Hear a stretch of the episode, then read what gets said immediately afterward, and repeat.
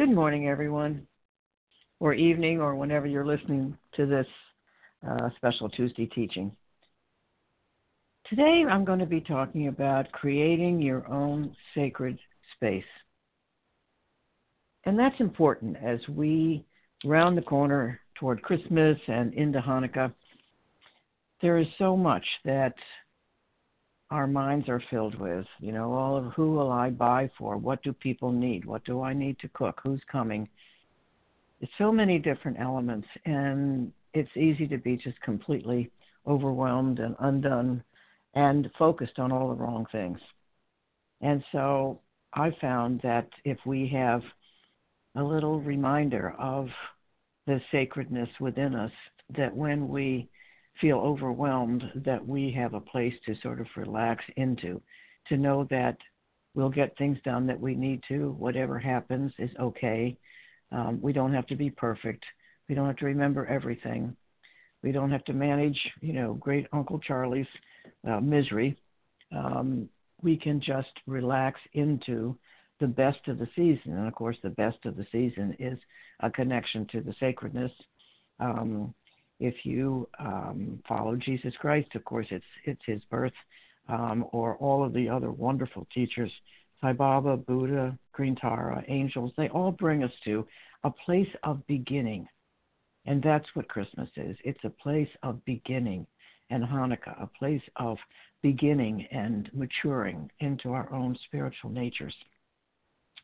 So, as we think about what sustains us during the holidays, let's us create um, or enhance your own sacred space, a sacred altar.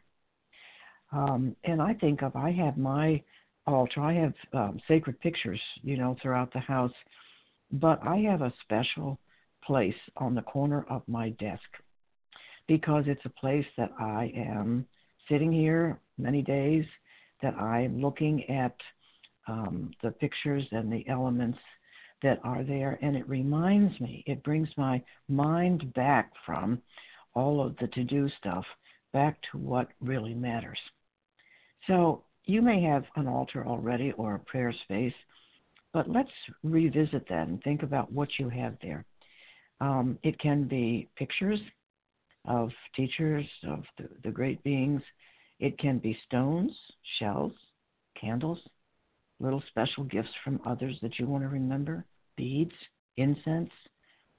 But the three things it seems to me that it needs to be is number one, meaningful.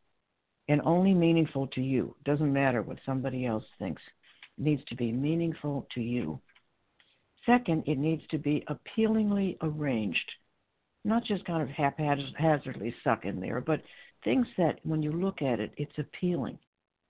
And the third thing is that it opens your heart that it takes you out of the busyness of the moment, of whatever you're thinking about or worried about or preoccupied with.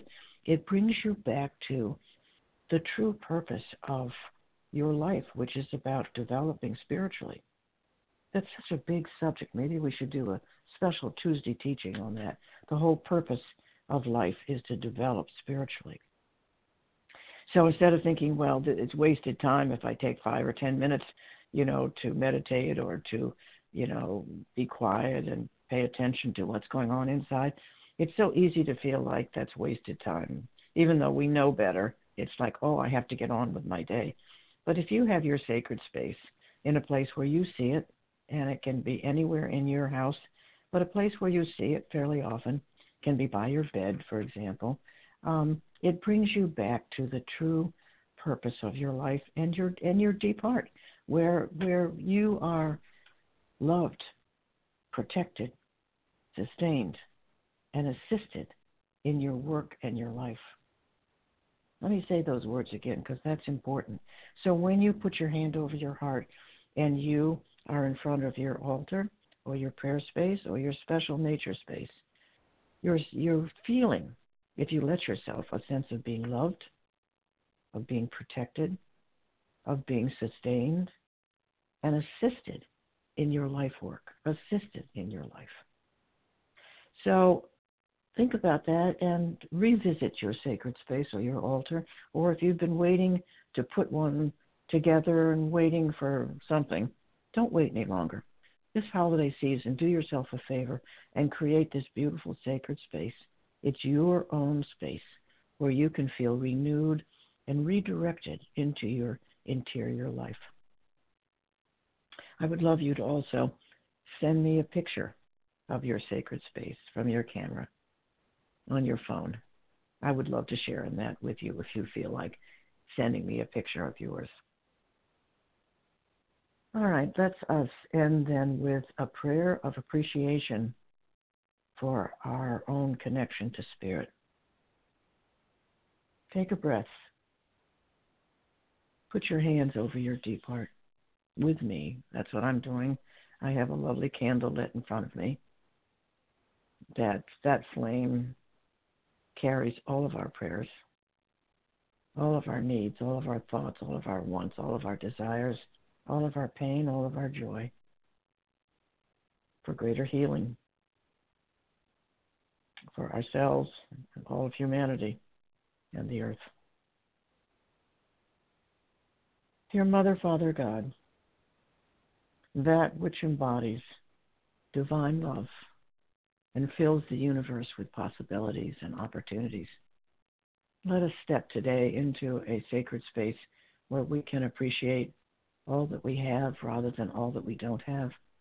And even if we're facing some difficulties and a steep climb right now, that it's okay. We are loved. We are supported. There's nothing to be afraid of. Life is a journey. We begin it and we end it temporarily as we move on. It's all part of the process. Even though some of it's filled with pain, it's also filled with joy. Today, help us feel the joy and the knowing that we are all right, that life is all right, that things can move forward, and even the terrible things that seem to be happening on our planet can be righted if we let love win. Amen. Blessings, my friend. Be well, stay safe. Look at the blue sky if you can find any blue sky where you are, or begin by creating your sacred space. And there's plenty of symbolically blue sky there. Sending you lots of love. I bless the space between us. Amen.